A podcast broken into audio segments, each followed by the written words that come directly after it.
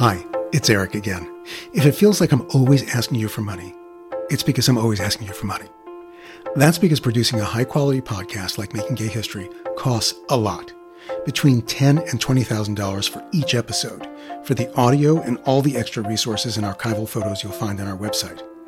One way to help us keep bringing LGBTQ history to life through the voices of the people who lived it is to join our Patreon community.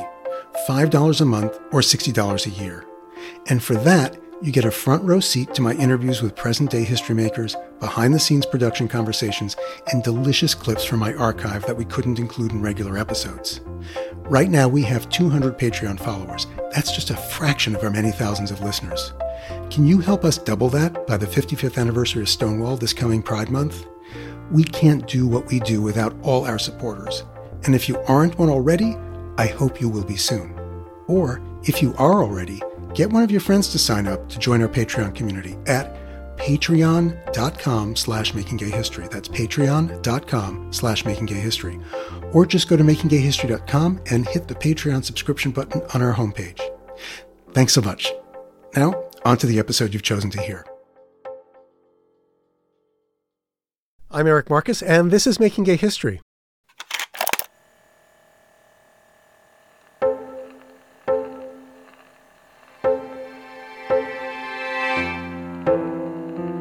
I'd like to introduce you to J.J. Belanger.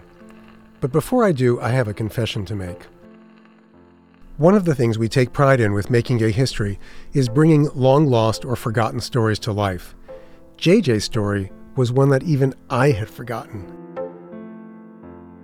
When our executive producer, Sarah Birmingham, told me that she'd been listening to JJ's compelling interview in the Making Gay History archive, it didn't ring a bell, not even a little bell. But then Sarah mentioned a couple of famous black and white photo booth pictures of two men from the early 1950s, and I knew exactly who she was talking about. And you may too. In one of the photos, the handsome young men, each with his head pressed against the other, are looking directly into the camera's lens. Both have faint, mischievous smiles on their lips. In the second photo, they're kissing passionately, and given the times, defiantly. It was 1953, and the man on the right in the photos is 30 year old J.J. Belanger. 1953 is also the year that J.J. joined the early gay rights group, the Mattachine Society, arriving in Los Angeles to attend the organization's heated constitutional convention that led to the founders being thrown out and a new regime led by Hal Call taking over. You can hear more about the Mattachine Society in two of our earlier episodes, one featuring Hal Call and the other Chuck Rowland, who was one of the five original founders. But the focus of this episode with J.J. Belanger isn't on his involvement with Mattachine. We're going further back in time to the 1930s and 40s, to a wartime love story, and later to J.J.'s work with the legendary Alfred Kinsey, whose research upended common assumptions about sex and sexuality. So here's the scene. It's the summer of 1989, and JJ is sitting at my kitchen table in San Francisco, where I was living at the time. We're just back from the shabby hotel in the Tenderloin district where JJ lives. He didn't want to be interviewed there, so I drove downtown and picked him up. I could smell alcohol in his breath when he got in my car. I brought him back to my place and made him lunch. JJ looks older than 66. He's tall, has a gray beard, and substantial bags under his bloodshot eyes. He talks admiringly of the light filled room and the early 20th century architecture of my apartment.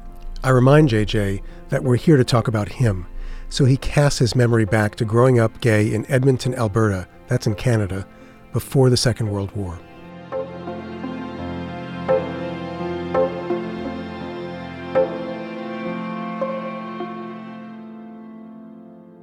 Interview with J.J. Belanger, Saturday, July 8th, 1989, 12 noon. Interviewer is Eric Marcus. Location is the author's apartment in San Francisco. Tape 1, Side 1 my father uh, uh, uh, said he was aware of it for quite some time, as a doctor himself, and he proceeded to. I, I, still crack up when I think about it because he caught Archie and I, we were high school lovers, in the living room when he came home from Montreal. And Daddy walked uh, from the pantry to the kitchen dining room, and through in those old days we had old butler's pantries in those old homes, especially in Canada. And uh, He walked through with his brandy and his cigar in one hand, and here we were doing our thing in front of the fireplace with not a thing on, and Daddy just looked at us and says, Hi, fellas, see you in the morning at breakfast. Which, you know, that was my daddy. He bought me all the books on then known homosexuality and fiction. One of them I'll never forget, two of them. The Well of Loneliness by Radclyffe Hall was a eye, eye bender in those days, and Krafft Ebing. I mean, unbelievable. Psychopathia Sexualis was his title. Mm-hmm. And he was very graphic in sex acts and uh, other little daring activities, and his book was a mind bender to us. I'd never seen it before, neither had Dad. And his comment to me was if you run into words or things you don't understand of a technical medical nature, make little notes down on the weekends when we get together, our little sessions. I'll interpret whatever I can. I was very lucky. I had a very understanding family. You were you were injured in the war then? Yeah, um, we were shot down, and uh, in Bomber Command uh, we were flying uh, Lancasters, and I got a couple of uh, pieces of shrapnel that came through the side. I was a radio operator. Know, they called us WAGs, wireless operator air gunners. Mm-hmm. If anything happened to the air gunners, we took over. So I was sitting at the radio set and I got a few pieces of shrapnel in my leg. Was pretty. We were in the water for three days before they fished us out. And I lost Gordy, my lover. He was in the plane with you? Yeah, the pilot. The pilot of the plane? Yeah, there were only three of us out of eight that made it. So that left me with a few memory banks to clean up and figure and out what to do with myself. He was your lover? Hmm. Unbelievable in those days, you know that was a no-no. Enlisted men, uh, I was a flight sergeant, and he was a flight lieutenant. We're not supposed to uh, mix.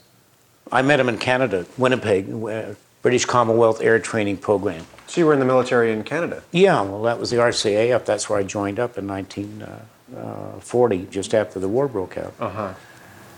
Well, I, don't think, what, I was 18. Mm-hmm or just bordering on it. I think I had to get my daddy's permission to go in, uh-huh. hot to trot. Uh-huh. Gordy was part of the Royal Canadian Air Force and Australian Air Force contingent that came to Canada to train, the training schools for air duty. We shipped over together. So as a result of him being a, a pilot and training at Winnipeg, and I was going in for radio wireless operating, um, we had a very enjoyable affair. And when we got to England, what was exciting about it, to me particularly, we landed in Scotland, and his home was just outside London, a little place called Basingstoke. And uh, they shipped us to Bournemouth to live, put us in the apartment hotels there. Had been converted from civilian use to military use, and they were luxurious. I mean, we were treated beautifully. Oh, right there. That's right.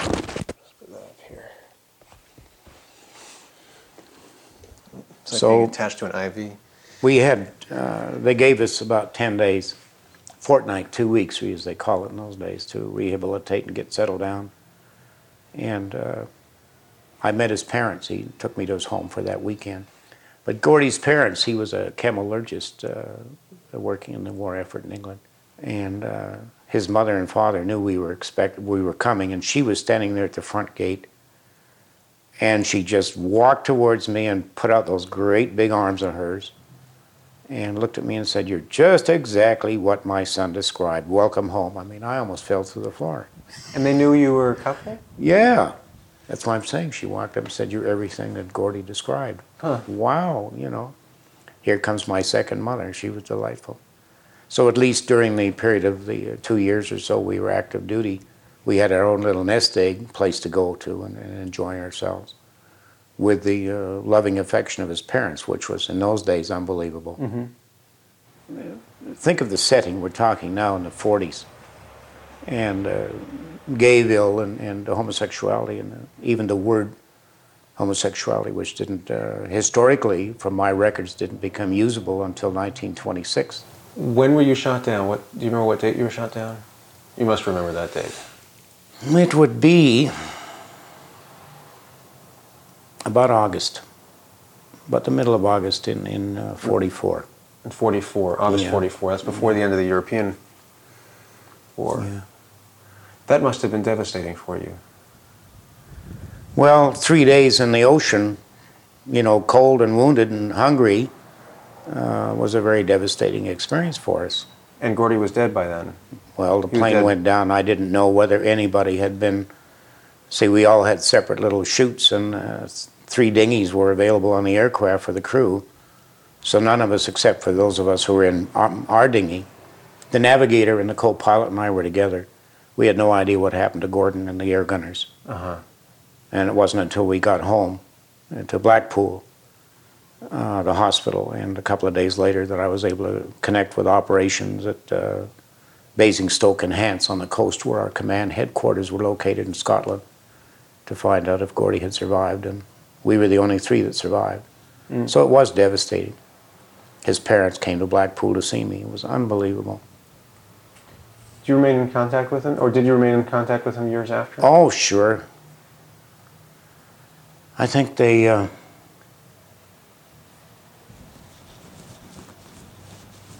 let's see, Daddy died in 59, 60. They died around 64, 65. There's an awful lot of nostalgia there. I guess I'm lucky to be here. I think out of the whole squadron of about 70 of us that shipped out from Canada, I think maybe today there's about five or six of us alive. To me, in recollection, the real shock of losing Gordon was unbelievable. Because we were near the coast, uh, we think uh, that he, they all bailed out. We all saw, we, we could see the chutes. It was uh, mid, sort of coming into evening.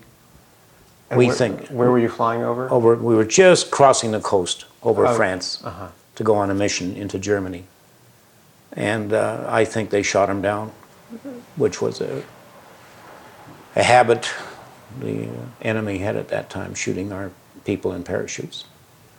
So we think that's what happened. Mm-hmm. We're pretty sure because we landed off the coast into the ocean, so we have a hunch that the other crew members are over Were land. over land, and they were killed. Yeah. There's no record, no plane, nothing. I mean, just missing in action. So you were in Vancouver then, on VJ Day, by yourself.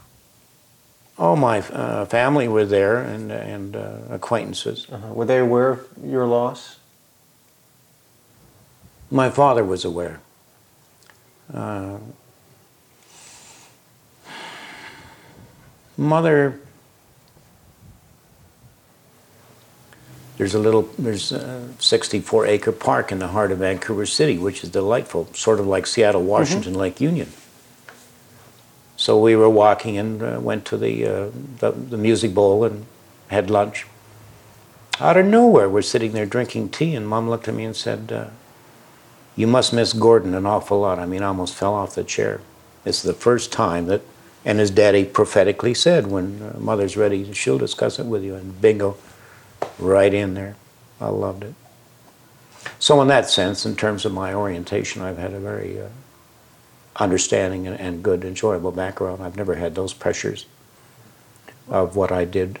It, I, I can remember Dad's only remark to Archie and I was our principal of schools was gay, and the, and the coach. So we had a hell of a good time. I mean, we had a very gay basketball team and hockey team. And uh, McNeil was beautiful. But uh, Daddy just said, remember the professional background of the family. Mother was a nurse and he was a doctor, surgeon at the university. So outside of, he said, bring him home, meaning Archie and whatever, bring them home. That was the only admonishment I ever got from my father. Why the decision to become a sexologist? Well, uh, that was a result of my reading and background on my father. I had pre med. It was during that period of time I went very heavy into parapsychology, Dr. Rhine and his wife, and uh, Harry Benjamin. Uh, in those days, we were working on, and Kinsey, but I worked with him for two years here on a survey. With Alfred Kinsey? Yeah, our dear Peter Meter, Dr. Prometheus is our favorite name for him. For Dr. For, for Alfred Kinsey? For Dr. Kinsey, yeah, Alfred, we, uh, he invented what he called a Peter meter for his statistics. Wow. And one of the instructions to the uh, interviewees was uh, You don't measure from the bottom, you measure from the top, fellows. You know, this way, because you can't go any further than the os pubic bone. So we named him Dr. Peter Meter. So what's down below the root, etc., and the perineum doesn't count. So he says, we won't have any of those ani measurements, fellows. You start at the top and move forward. How did you wind up working for Alfred Kinsey? Was this prior to the 48 report or this was after the That was uh, uh, before and after. Uh-huh. Uh, but Benjamin was out here too, Dr. Harry Benjamin, and he was the one who originated transsexualism as a result of uh, what in those days was called eonism, cross dressing, mm-hmm. transvestite, drag. Well, he resented the fact that there were many out there. Uh, let's forget about pre op and post op uh, transsexualism, which is the uh, pregenital versus surgery to the post. Uh, he resented the fact that a lot of uh, men and still is, it's mostly uh, men to women, were unable to wear women's attire to cross dress, even at home or at work, without harassment by authorities. And in those days out here, I mean, it was slam bang in the slammer and uh, mm-hmm. indecent exposure and uh, what was the charge? Cross dressing was a, was a misdemeanor. Mm-hmm. Anyway, Dr. Benjamin Kinsey introduced me to Benjamin, and my father knew him. So, bingo, here I am involved in getting the right of cross dressers and transvestites to uh, wear women attire. We finally got the police department after two years to agree to give them ID cards. You know, even in pantomime in those days here in San Francisco, you had to wear a black union all costume underneath your drag to even get up on stage. What's a black union? Uh, a coverall. Uh huh. A black coverall over your body before you put your paraphernalia on. Otherwise, you were subject to arrest.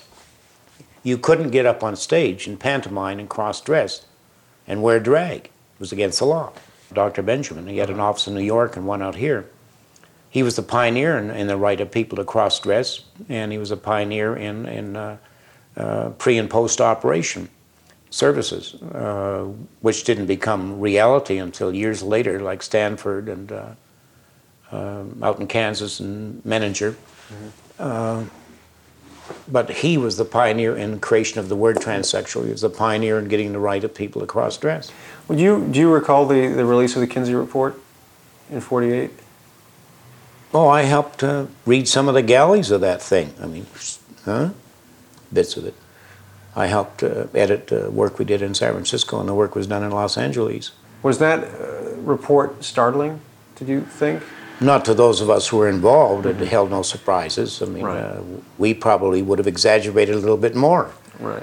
Uh, but it was a real, yeah, uh, at large, socially, mm-hmm.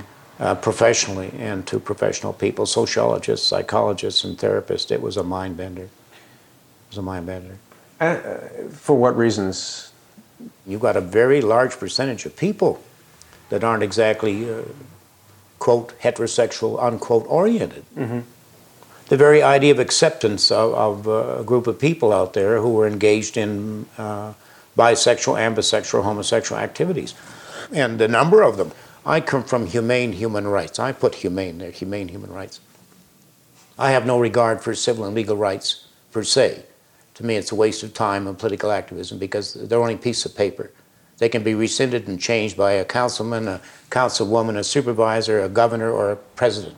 We have plenty of evidence of that. So I'm saying if we don't learn, to me, heterosexual, homosexual, bisexual, ambisexual, these are sex acts mm-hmm. per se. They're not a lifestyle. What we do in bed per se as individuals is nobody's business out there. But I'm saying if we don't address humane human rights, we're going to lose the ball game the civil rights and legal rights don't mean a damn thing. They're being rescinded bit by bit by bit across the country in the last three years. But people like me who've lived it, I don't need memorabilia. I don't need historical records. I'm still walking on the planet. Are you anyway. retired now? Or are you not retired now? Economically, and, and by virtue of uh, my economic uh, losses and bankruptcy and a few problems with alcoholism and, and uh, tranquilizers, uh, yeah, I'm uh, I'm out of business temporarily. The uh, my dues and my membership and all the rest of it. Uh, uh, I got a call about a week or so, two weeks ago. Uh, haven't you raised that 1800 back uh, to get yourself back in the good graces of the society? I said, no, I haven't. Which society is this? The APA. Oh, the American Well, my license fees and the APA and the whole bit, that's 1800 bucks. I mean, mm-hmm. hey, uh, I don't have a sugar daddy out there to right. help pay my bills. Right. I'm just surviving. Right. So no, in that sense, I'm not practicing, but I'm as active as I possibly can be. Right. And I do a lot of therapy and speaking, which I don't charge for. Mm-hmm. Uh, if uh, since I love speaking and uh, my license fee, that's four that's 450 bucks a year. So here I sit, you know,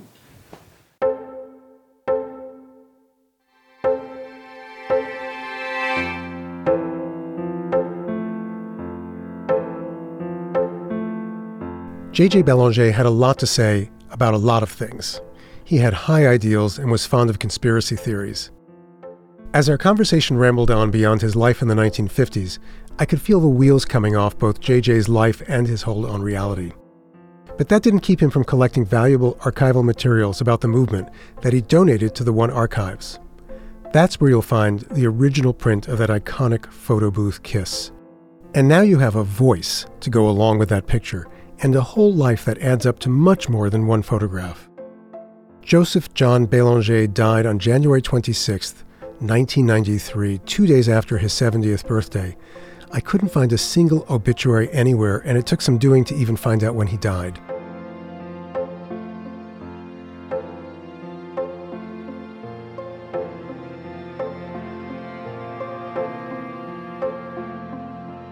Making Gay History is a team effort Thank you to Sarah Birmingham, our executive producer, who makes each episode sing. And thank you to audio engineer Ann Pope, who makes certain that the episodes sing on key. We had production assistance from Josh Gwynn. Our theme music was composed by Fritz Myers. Thank you also to social media strategist Will Coley, our webmaster Jonathan Dozier Ezel, and researchers Bronwyn Partis and Zachary Seltzer. Thank you to our new photo editor, Michael Green, who tracked down a slew of J.J. Belanger photos at the One Archives. A very special thank you to our guardian angel, Jenna Weiss Berman. The Making Gay History podcast is a co production of Pineapple Street Media with assistance from the New York Public Library's Manuscripts and Archives Division and One Archives at the USC Libraries. Season three of this podcast is made possible with funding from the Ford Foundation, which is on the front lines of social change worldwide. And if you like what you've heard, please subscribe to Making Gay History wherever you get your podcasts. You can also go to makinggayhistory.com that's where you'll find all our episodes, including photographs, notes, and links to additional information about all the people we feature in Making Gay History. So long, until next time.